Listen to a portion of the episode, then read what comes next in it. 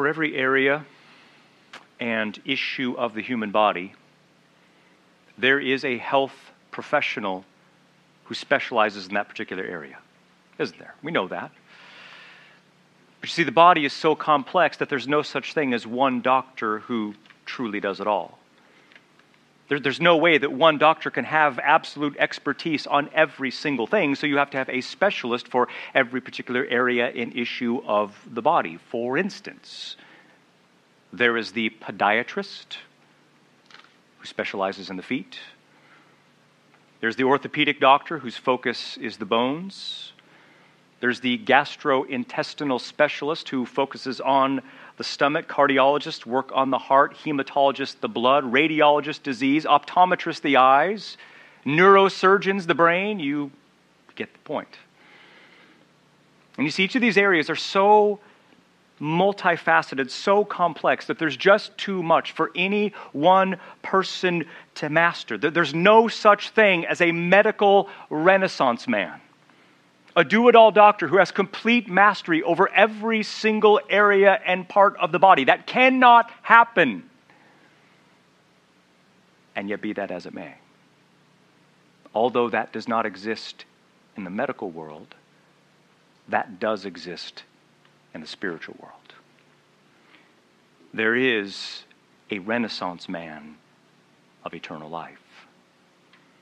A do it all Savior who, in and by himself, provides the remedy for every single dilemma caused by sin, and the dilemmas caused by sin are numerous and multifaceted. See, there is the power of sin, there is the penalty for sin, there is the wrath for sin, the guilt of sin, the deception of sin. There is the ongoing presence of sin for which we need the power of Christ to overcome. Because of sin, we needed regeneration, to be born again. We needed forgiveness and the cancellation of our infinitely long criminal record. We needed justification, the imputation of the righteousness of someone else in our place. We needed adoption. We needed reconciliation. We needed a substitute to stand in our place and take the wrath that we deserve for the sins that we committed. We needed a high priest, someone who could stand in our place and represent us to the Father. And you see, rather than giving us multiple saviors who specialize in only one of those areas, God instead has given us one Savior, sovereign and supreme. A Savior who does it all. God has given us a Renaissance man of eternal life who supplies in and by himself the solution for every remedy caused by sin. Don't you see? Christ plus nothing equals everything we need for life and death and salvation and eternity. And that do it all Savior who has done it all for sinners like us is exactly what John reveals in the text this morning. And you have to understand that in a very real sense, the letter of 1 John is ultimately all about the Lord Jesus Christ. And this morning, John puts him on display as a renaissance man of eternal life. And the reason why he does is because you know there were problems in the churches to whom John was writing. Something was rotten in the churches of Asia Minor where John had a ministry. See, John gets wind of this clever new agey cult group that had infiltrated the churches over whom John was responsible. And this group caused real confusion over the nature, over the doctrine of salvation. And these con men had so successfully raised doubts about the apostles' teaching that these people began to wonder do I really have the truth? Have I misunderstood what the Bible says about salvation? Do I really, truly have eternal life or do I not? Because according to these teachers, I don't, but according to the apostles, I do. Who am I supposed to believe? And so John puts pen to paper and he crafts this poetic theological masterpiece designed to do one ultimate thing in their lives, namely, grant them glad hearted assurance and joy that if they belong to Christ by faith, they do have eternal life. You have it, it's yours, it is certain, it is guaranteed. It's paid for. It's in the books. And oh, by the way, here's all the evidence in your life of what it looks like when you do have eternal life. That's what John is doing in this letter, giving us all the tangible evidence of what it looks like when we have eternal life. But you see, the problem, the problem with sin, however, is that it makes living the Christian life kind of tricky, doesn't it? Because we've got the sin of the past and we've got the sin of the present. There's the sins of the past, and they are nearly infinite in number. And there are the sins of the present that we still sadly commit. And so, on that basis, how can we be sure that we really truly have eternal life?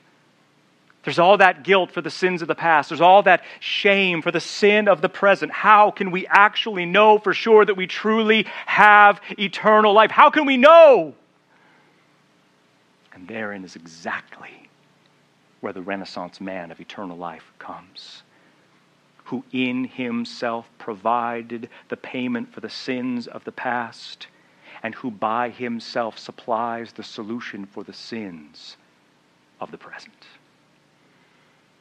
a do it all Savior who has done it all to save ruined sinners like us. And so here we go. Two verses this morning, and only two verses. And yet, contained in those two verses could just be the most important realities you've ever heard about your salvation. Here's where we're going this morning. This morning, I want you to see two ministries of Christ. Two ministries of Christ that provide everything we need for the guilt of the past and the sin of the present. That's where we're going. Two ministries of Christ that provide everything we need for the guilt of the past and the sin of the present. And the first ministry of Christ is this number one, He is our righteous advocate with the Father. He is our righteous advocate with the Father. Look what John says in verses 1 and 2. John says, My little children. These things I am writing to you so that you would not sin. And yet, if anyone should sin, we have an advocate with the Father, Jesus Christ the righteous. And he himself is the propitiation for our sins. And not for ours only, but also for those of the whole world. And there it is. Embedded in just those two verses are some of the things, some of the things that makes Christ an all-sufficient Savior of infinite worth. But did you notice there in verse 1, John gives the purpose of the letter? In other words, John gives one of the many reasons why he wrote this letter, and the reason why he did, it is nothing short of staggering. Look at verse 1.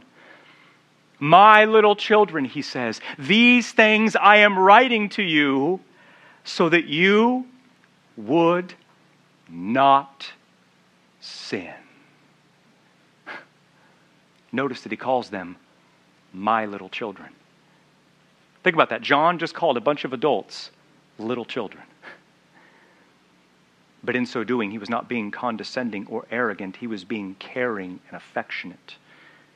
John speaks this way not only because he's in his 90s and is probably older than everybody in these churches, but because he is a father in the faith.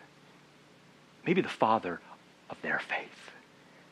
John speaks with the tender affection of a father for his children because he loves these people. This whole letter drips with the blood of urgent concern. This, this letter is stained with the tears from a father's heart. But again, notice, did you hear the reason why John wrote this letter? He wrote this letter so that they and we would not sin, that we would be holy that we would never knowingly tolerate even one single sin in our lives. That's what he means. Because that's the biblical standard for holiness, that we would not sin. And that's not only really discouraging, that's impossible. It's impossible. Really, John? Not sin. Like, like not sin, not ever? That's crazy. It's not. It's not crazy. That is the biblical standard for authentic holiness. Not sinning is the standard. Zero tolerance policy is the bar. And yet, overwhelming though this verse may be to us, it is actually filled with unbelievable hope and grace for the Christian life. Did you see it? Look at the text from another angle. My little children, these things I am writing to you so that you would not sin. Did you feel the hope there? Did you feel the grace embedded in those words? These things that I am writing to you here are so that you would not sin. Meaning, the words contained in this letter are able to keep you from sin. That's what he means. That there is enough supernatural firepower and insight contained, even in just this one letter, to overcome all temptation and sin. That even if you only had the letter of First John and nothing else in the Bible, that there is enough power and insight to put all sin and temptation to death. That is his claim. That is the power of the scriptures. That is what the Word of God is designed to do. The question is do you believe that? Do you believe that something like what John is describing is even possible? and that it's contained in this letter? Do you believe that what is contained in just the letter of First John is able to help you put all sin and temptation to death? That there is enough supernatural firepower there? Do you believe that? Because that's his claim. And the real question is do you even want that? Do you want to not sin? Or are you okay with your current ratio? Are there some sins in your life that you are afraid to lose because of the pleasure that they bring? And thus, what John describes here not only sounds impossible, but even undesirable. The question is do you, are you tolerating any sin or darkness in your life right now as we speak? If so, my question is why? What does it gain you? What does it profit you? Why are you so unwilling to part with it? What would you be missing if you didn't have that tolerated secret sin? What is lacking about Christ that you feel needs to be compensated by the pleasure provided by that sin? Because don't you see, in Christ, real life change is possible. Victory over the most stubborn sins that never seem to go away is available to you in the sacred text, and in particular in the first letter of the Apostle of John. And so I challenge you give the next three months of your life to this letter. Read it every single day, read it slow. Fight to understand what he is saying. Get it absorbed into your very blood. Learn to think John's thoughts as your own. Memorize the entire letter, and before you know it, your heart will begin to change. But nevertheless, the standard remains the same. You must not sin. Not sin, not ever. That's the only acceptable standard in the Christian life, which creates a massive problem for us, doesn't it? Because the problem is we do sin multiple times an hour, probably. We sin more than we think we do, and sometimes in really deliberate and egregious ways. The question is what are we supposed to do? How are we as sinners supposed to maintain fellowship with the living God? How can unclean sinners like us approach the white, hot holiness of God and not be incinerated? Because I'll just tell you, we are far too casual with sin. We are far too flippant with iniquity.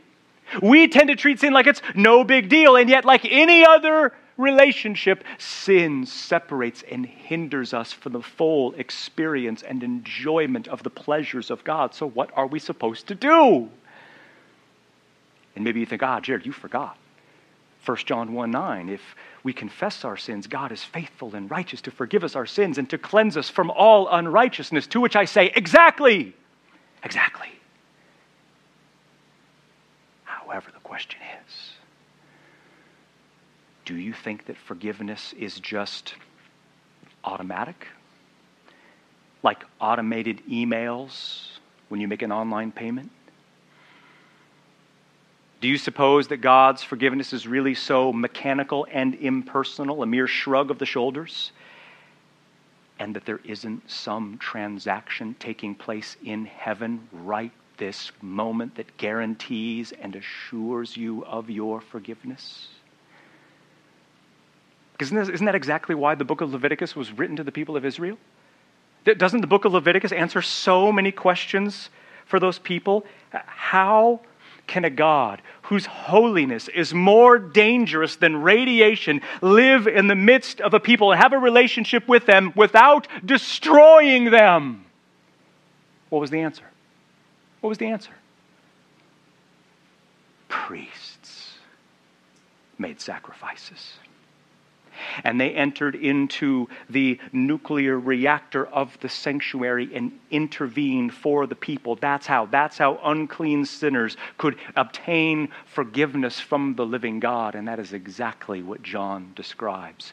Look at verse 1. My little children, these things I am writing to you so that you would not sin.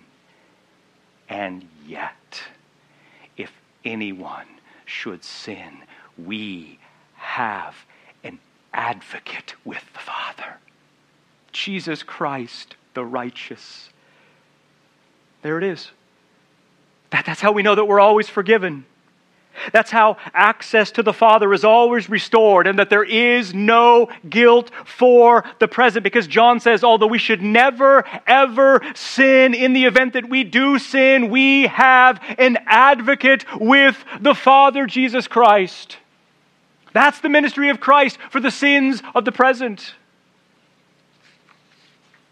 But the question is, what does that even mean? Well, what does an advocate even do? And what does it mean that Jesus Christ is ours? Well, first things first, notice the present tense of the verb.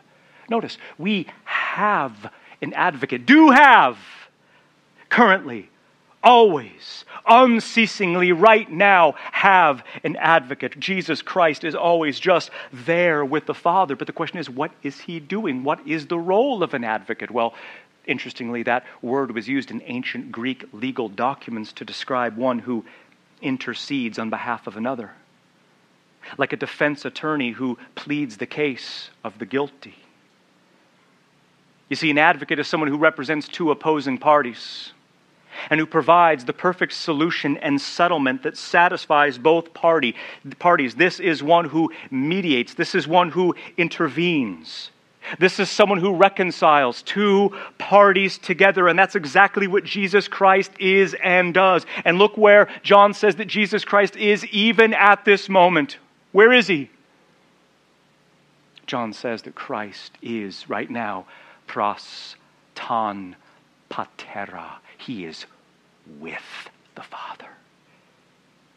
Not in some other galaxy or universe somewhere. But he is there, always, presently, right now, with the Father in Trinitarian proximity and fellowship. Don't you see? This is how forgiveness works. This, is how it operates.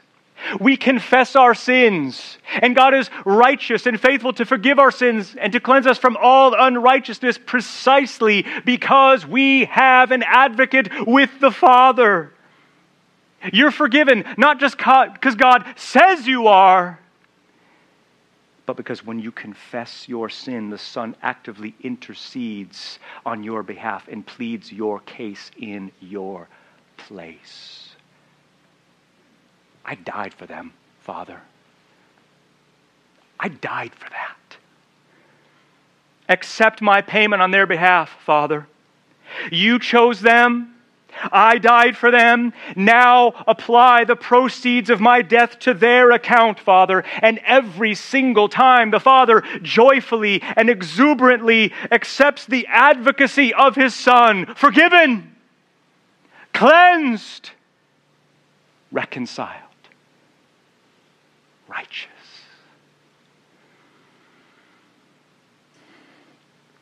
Which has profound implications, doesn't it? I mean, this, this has profound implications for the Christian life that affect and shape even our view of God Himself. In fact, there are three implications in our lives of the high priestly ministry of Jesus Christ. Three implications. Number one, we are forgiven by the Father. Listen very carefully. We are forgiven by the Father, not when we punish ourselves for things that we have done or when we kick enough bad habits to make us more acceptable before God, but we are forgiven because we have an advocate with the Father. You know, when I graduated high school and I first started college, I was not a believer. And I think for that reason, I was not motivated, super motivated to excel academically. In fact, I couldn't excel academically because I was undisciplined, I was lazy, I was a bad thinker, I had no study skills, I had no diligence, no self discipline at all, and to be totally honest, I was too dumb to think logically or rigorously, and twice I was put on academic probation. Twice, academic probation. I was marred in the eyes of the administration and one more D or F, and I would be kicked out of that college forever. Why? Because my academic pursuits were a waste of everybody's time. And although there is academic probation at Spokane Falls Community College, there is no salvation probation in the kingdom of God. Why? Because God doesn't care about sin? He just sweeps it under the rug like it's no big deal? No, he profoundly does care, and it does matter. But there is no probation precisely because Jesus Christ is always there with the Father, pleading the case for our innocence. And the only evidence he cites for our innocence is his own death in our place. Number two the high priestly ministry of Christ before the Father is our deepest assurance that if we are saved, we stay saved. Because we, this is so massive for us, because we love that phrase, once saved, always saved, to describe our eternal security, don't we? And that's exactly right. That's exactly right. To be saved is always to be saved. But the problem is that phrase doesn't go nearly far enough.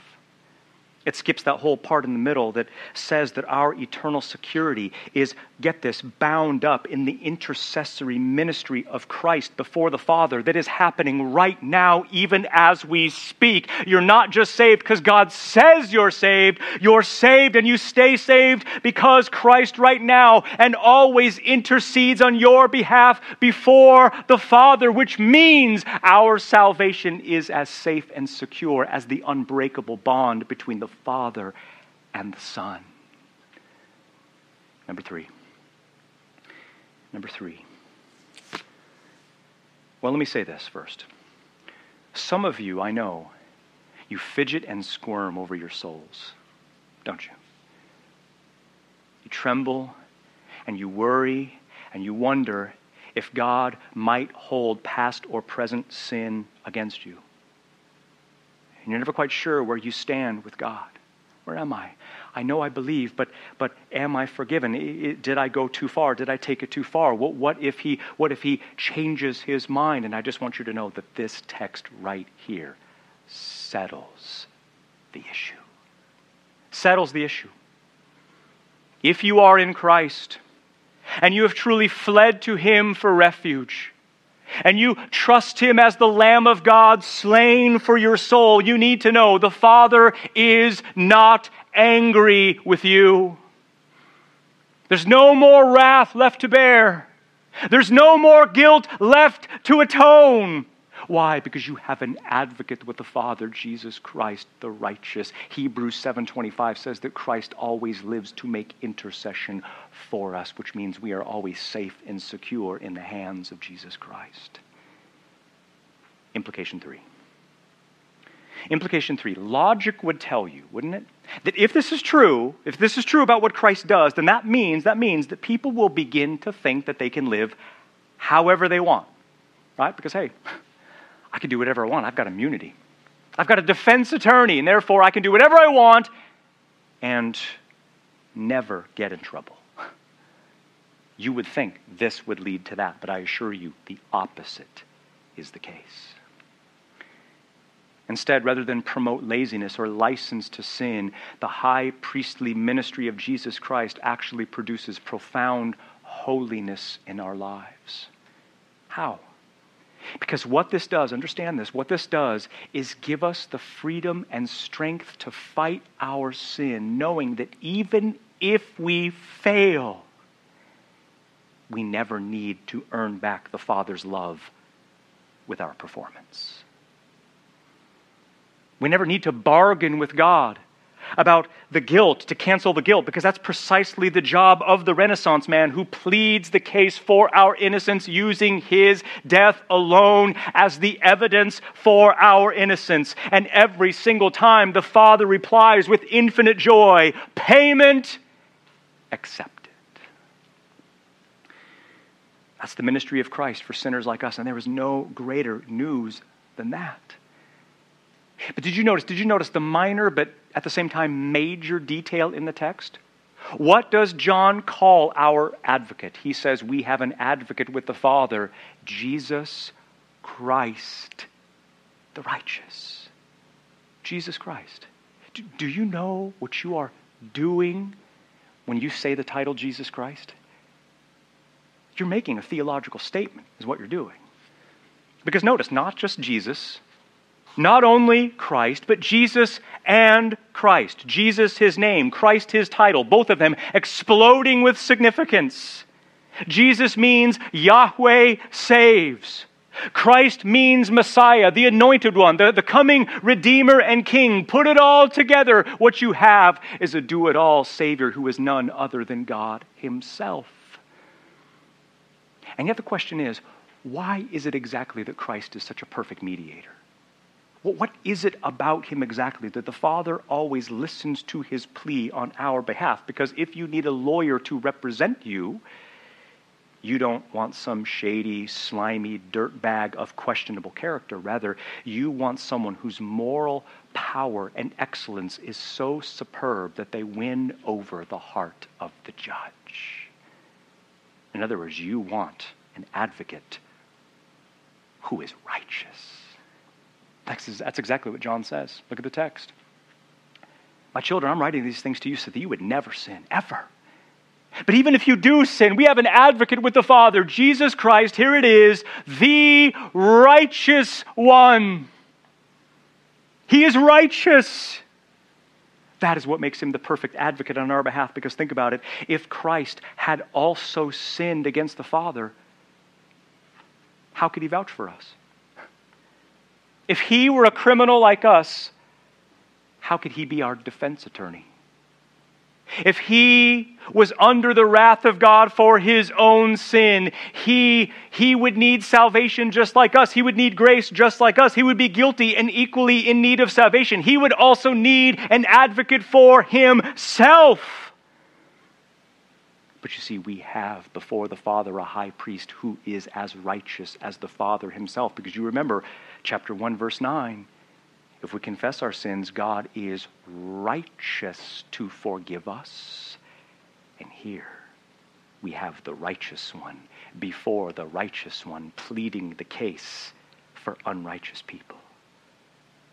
The only mediator and advocate to which the Father will listen is one who is as righteous as himself. And therefore, that means that he alone is qualified to plead the case for the souls of men, which means we are secure. So, don't you see? We should weep and mourn over our sin. We should do that. When we sin, we should be crushed. That we were so willing to exchange the glory of God for such paltry pleasures. That we were willing to trade God for the discount delights and the thrift store thrills of the pleasures of sin. But you see, what that sin did not do was alter our status before God. That sin did nothing to alter our status before God as fully accepted, beloved sons and daughters of the living God. Why? Because our acceptance with God is 100% based on the righteous intercession of Jesus Christ, who pleads our case day and night. So, my question for you is Do you have an advocate with the Father? Do you have this? Which means I'm asking, have you yielded to Jesus Christ? Because in a court of law, you can represent yourself if you want. You can act as your own lawyer if you want to do that. If you so choose, that is within your legal limits to do so. But I just want you to know in the supreme court of the sovereign king, you don't, we don't have the credibility to represent ourselves. We do not have the credentials or the moral qualifications to plead our own case on our own behalf, on our own. There is only wrath and judgment. And so the only option for you this morning is to yield in thirsty submission to Jesus Christ, who is our substitute on the one hand, but who is our advocate on the other. And that's the ministry of Christ. Which brings us to the second ministry of Christ. Number two, he is the wrath bearing sacrifice for our sins. He is the wrath bearing sacrifice for our sins. Because that's the thing about the Renaissance man. That's the thing about him is that he not only supplies the solution for the sins of the present, but he also, get this now, he provided with his death the solution for the problem posed by the sins of the past. Look at verse 2. John says you should never sin. You should never sin ever. But if you do sin, we have an advocate with the Father, Jesus Christ the righteous, and here it is, and he himself is the propitiation for our sins, and not for ours only, but also for those of the whole world. And there it is. Did, did you see it? The ministry of Christ for sinners like us. Jesus Christ is the propitiation for our sins. Meaning what? Meaning what? What does that word propitiation even mean? To which I reply, not yet. Not yet we are not yet ready to hear about propitiation until or unless we hear about the infinite problem that brought about the need for propitiation. And the problem is God is angry. We were born as objects of God's mercy, to be sure. But at the exact same time, we were all born as objects of his wrath. Psalm 7, verse 11 says that God is angry with the wicked every day. And it is a just and furious anger. John 3:36 says that the anger of God hangs over the wicked like a storm cloud.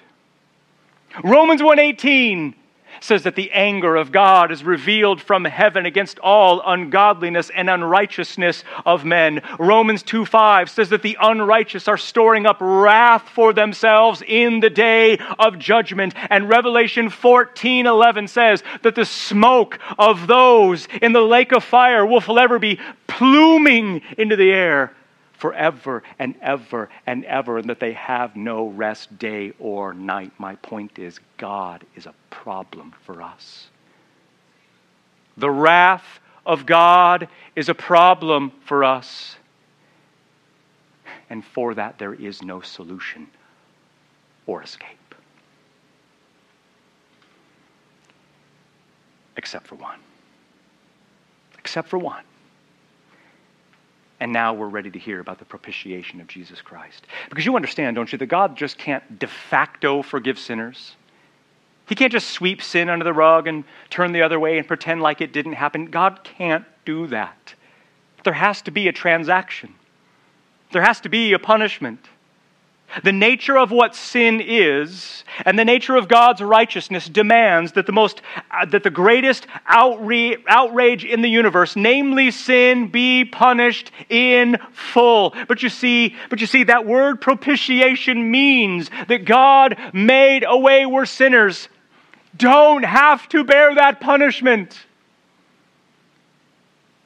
God made a way to find sinners not guilty without dropping the charges. And how he did that was by providing a substitute to stand in the place of sinners like us and execute his furious, righteous wrath on that substitute. And there you see, we get to the heart of propitiation.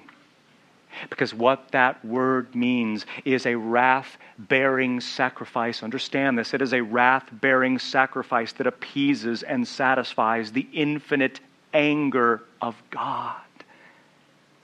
But you see, the thing about propitiation is that it doesn't merely settle the score, it doesn't just bring the account to zero or merely cancel a debt. No, propitiation is to reconcile two people together. Propitiation reconciles guilty sinners to God as the treasure of their soul. Because you know that when the sun comes out,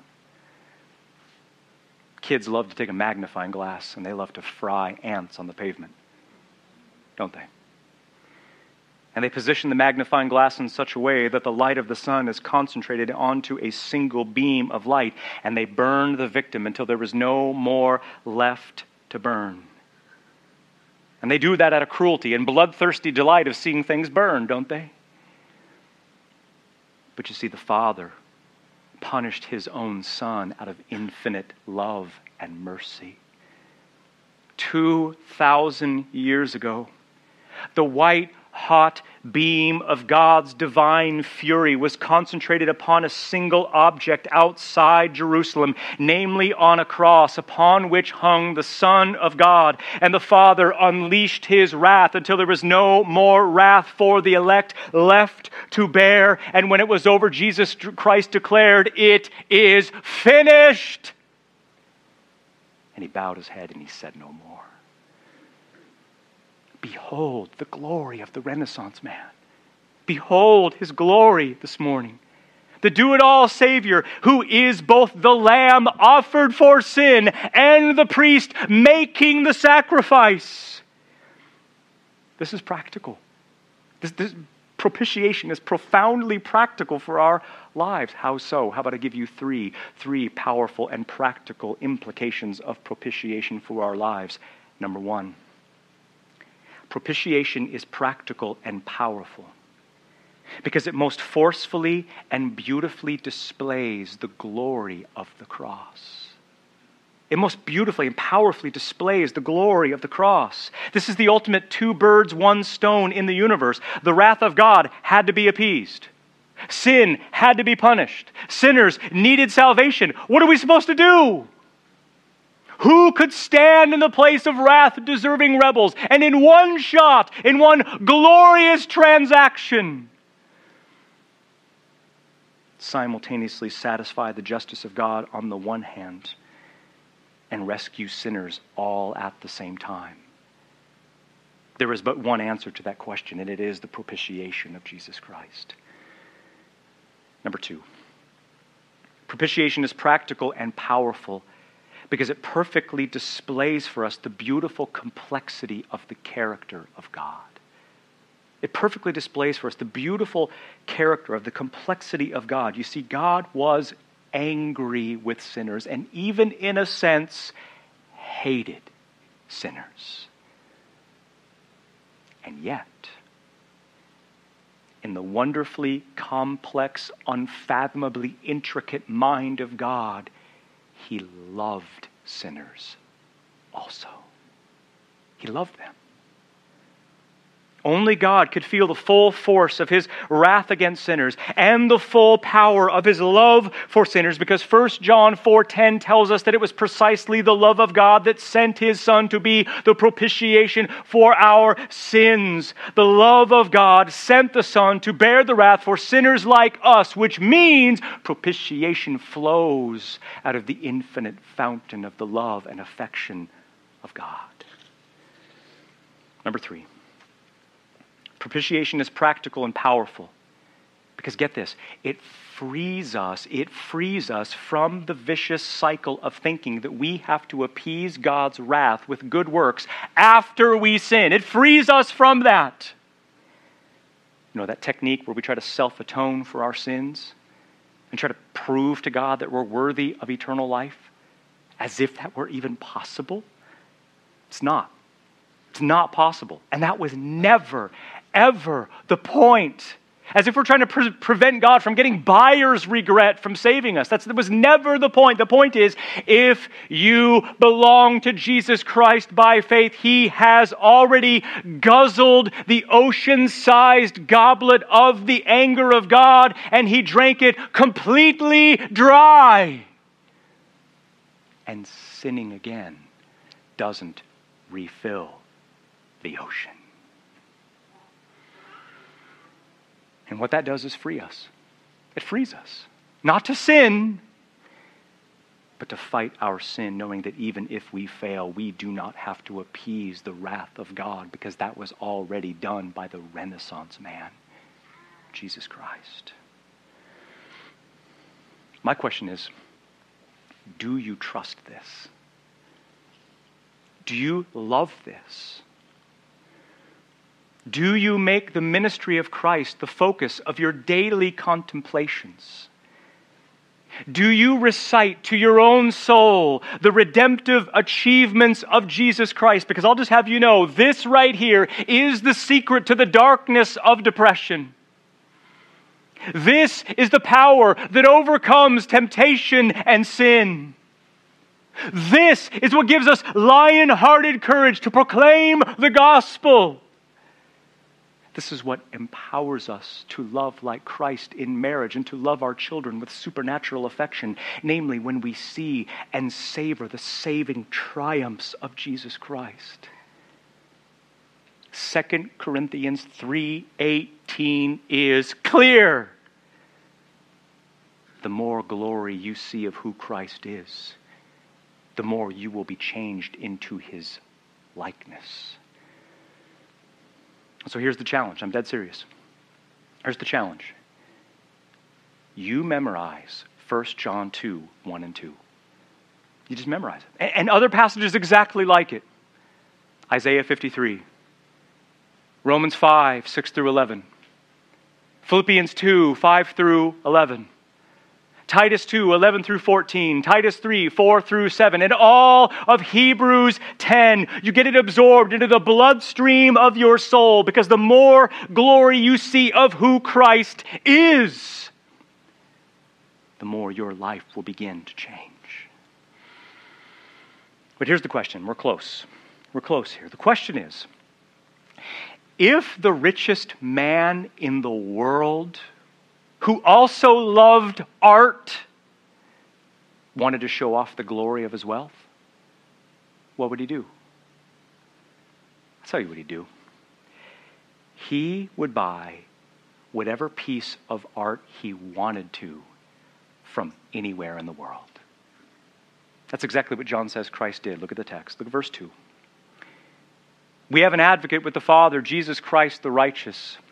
And he himself is the propitiation for our sins, and not for our sins only, but also for those of the whole world. You see it? The propitiating power of Jesus Christ was not limited only to those to whom John was writing, but rather he is the propitiation for the sins of the whole world. Which means what exactly? What does that mean that he is the propitiation for the sins of the whole world? Because I'll just tell you, there is debate about what this text means. And to be totally honest with you, it's kind of heated. There are basically two opposing views of what this means. One view says that Christ bore the wrath for every single individual person in history without exception. That's view one. View two is that Christ bore the wrath in particular for the elect. Those chosen by the Father from every nation and given to the Son, Christ bore the wrath in particular for them. So, those are your options. Christ died for every single individual without exception, or Christ died in particular for the elect scattered throughout the whole world. Those are your options, and I believe view number two is the right option. I believe view number two is the right option. That Christ bore the wrath, actually bore the wrath, in particular for those chosen by the Father from every nation in the world. To which you say, Prove it, Jared. Because the text does say he's the propitiation for the sins of the world, and the word elect does not appear in the text. Right, right. However, the thing we have to get to the bottom of in the text is that word world. There's other issues too. There's like three or four really significant issues that we would have to have a conversation about. We only have time for one thing we have to get to the bottom of is the use of that word world, because John uses that word in this letter a whopping 23 times in this letter, and never one time in the letter does that word ever mean every individual person without exception. It never means that in 1 John. If it did, 1 John 2 2 would be the only place. For instance, in chapter 3, verse 1, it says that when Christ came into the world, the world did not know him. The world did not know Christ. Meaning, not that nobody knew him. It's not that nobody, it's not that every single individual person in the world did not know him, but the world generally as a whole. Chapter 3:13. John says, "The world hates you meaning not every single individual person without exception hates you, but the world generally as a whole. Chapter 5, verse 9. chapter 5, verse 19. John actually uses the phrase, the whole world. The whole world. The whole world lies in the power of the evil one. And what he meant was not every single individual without exception, but the world generally as a whole. So I believe that when John says world, he means all the nations of the world without distinction. Not every single individual person without exception, but all the nations in the world without distinction. Christ died for the world in the sense that he bore the wrath, in particular for a specific subset of people scattered throughout the nation of the nations of the world, and by that I mean the elect. And this is everywhere in the New Testament. This is everywhere. Consider the language of John's own gospel. If you have notes, listen to John chapter 11. Listen very carefully for the distinction that Christ makes. It says, Jesus was about to die for the nation, i.e., of Israel. He was about to die for the nation of Israel. And not for the nation only, but also that he would gather together into one the children of God scattered abroad. You hear the distinction that he makes there, not just for the nation, but for all the children of God scattered abroad. And notice the text doesn't say he's going to die for the whole world. Rather, he is dying for a specific subset of people in the world called the children of God. John's making distinctions. John 17. Christ's prayer to the Father, hours before he got arrested. This is from verse 6, 9, and 20. He says, I revealed your name to the men who you gave to me out of the world. Notice, I'm revealing your name to those who you gave to me out of the world, not to the world, to those who you gave to me out of the world. They were yours and you gave them to me. I am praying for them, verse 9. I am not praying for the world, but for those whom you have given to me. Hear the distinction? Because they are yours. I am not praying for these only, Notice, but also for those who will believe in me through their word. Do you hear his language? I'm, I'm not praying for the world, Father. I'm not, I'm not praying for them, but I'm praying in particular for those whom you have given to me. And these in particular, who are they? Who are they? Who are they for those for whom Christ has died? Revelation 5 9 gives the answer. Notice the distinction being made in the text here. It's a hymn sang to Christ. Worthy are you to take the book and open its seals, for you were slain, and you ransomed with your blood. Notice, some from every tribe and tongue and people and nation. Notice very carefully. It doesn't say he ransomed every tribe, tongue, nation, and people, but he ransomed some from every tribe, tongue, nation, and people. And that, I believe, is the sense that John means in 1 John 2 2. Who did he ransom? Who are these people? Revelation 13:8, I believe, seals the deal. I believe it seals the deal because there we see a book called the Book of Life of the Lamb who was slain. And if you look at the verse before that, we clearly see that before the foundation of the world, written in that book were the names of some from every tribe and tongue and nation and people, which means the particular names in that book were the ones for whom the Lamb was slain. So when John says that Christ is the propitiation for the sins of the whole world, I believe he means those chosen by the Father in every nation of the world. Now, if you think there needs to be more discussion about that, you're right. If you think there are questions that still need to be answered about that, you're totally right. If you think this deserves more explanation, you're right. But at the end of the day, even if you take the other view, you know what we agree on? We agree on the most essential aspect of this whole thing, which is the propitiating death of Jesus Christ is alone, alone how ruined sinners can be saved from eternal woe and despair. Right. So, what's John's point here? Is it to be controversial? No, it's to be pastoral. He has a very practical and pastoral reason for why he made the comment that he did, and his point is this. His point is the death of Christ is the foundation of our assurance. Agreed? That the sin bearing, wrath absorbing death of Christ, that we are banking everything on that, are we not? But you see, the point is the power of his death does not dilute over time. The saving power of his death doesn't get spread thin the more the gospel spreads to the nations. Rather, the wrath bearing power of the death of Christ paid in full the souls of everyone the Father chose and gave to his Son. They're paid for. Christ already bought those people.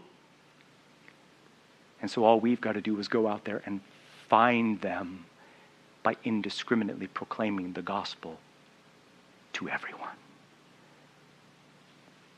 And speaking of proclamation of the gospel, that leads me to one final charge. And I close with this. And the question is do you see them? Do you see them? In your neighborhoods, at your jobs, on your campuses, in your workplaces, even in your own families, do you see them? The souls of the perishing. Do you hear the screams of the damned? My question is who in your life right now needs to hear the gospel from you? Who is it? Because right now you need to pray. You need to pray for unblind eyes you need to ask for undeaf ears, You need to ask the Lord right now for lion hearted courage to proclaim the most beautiful and shareable message in the universe because it's painful though it may be to hear. We make time for what we value. We speak the most about what we love the most. And so this week, speak the most about the Lord Jesus Christ, the Renaissance man, the do it all Savior who has done it all to save sinners like us from eternal woe and despair because guilty, vile, and helpless we, the spotless Lamb of God, was He. Full atonement can it be? Hallelujah! What a Savior. Let's pray.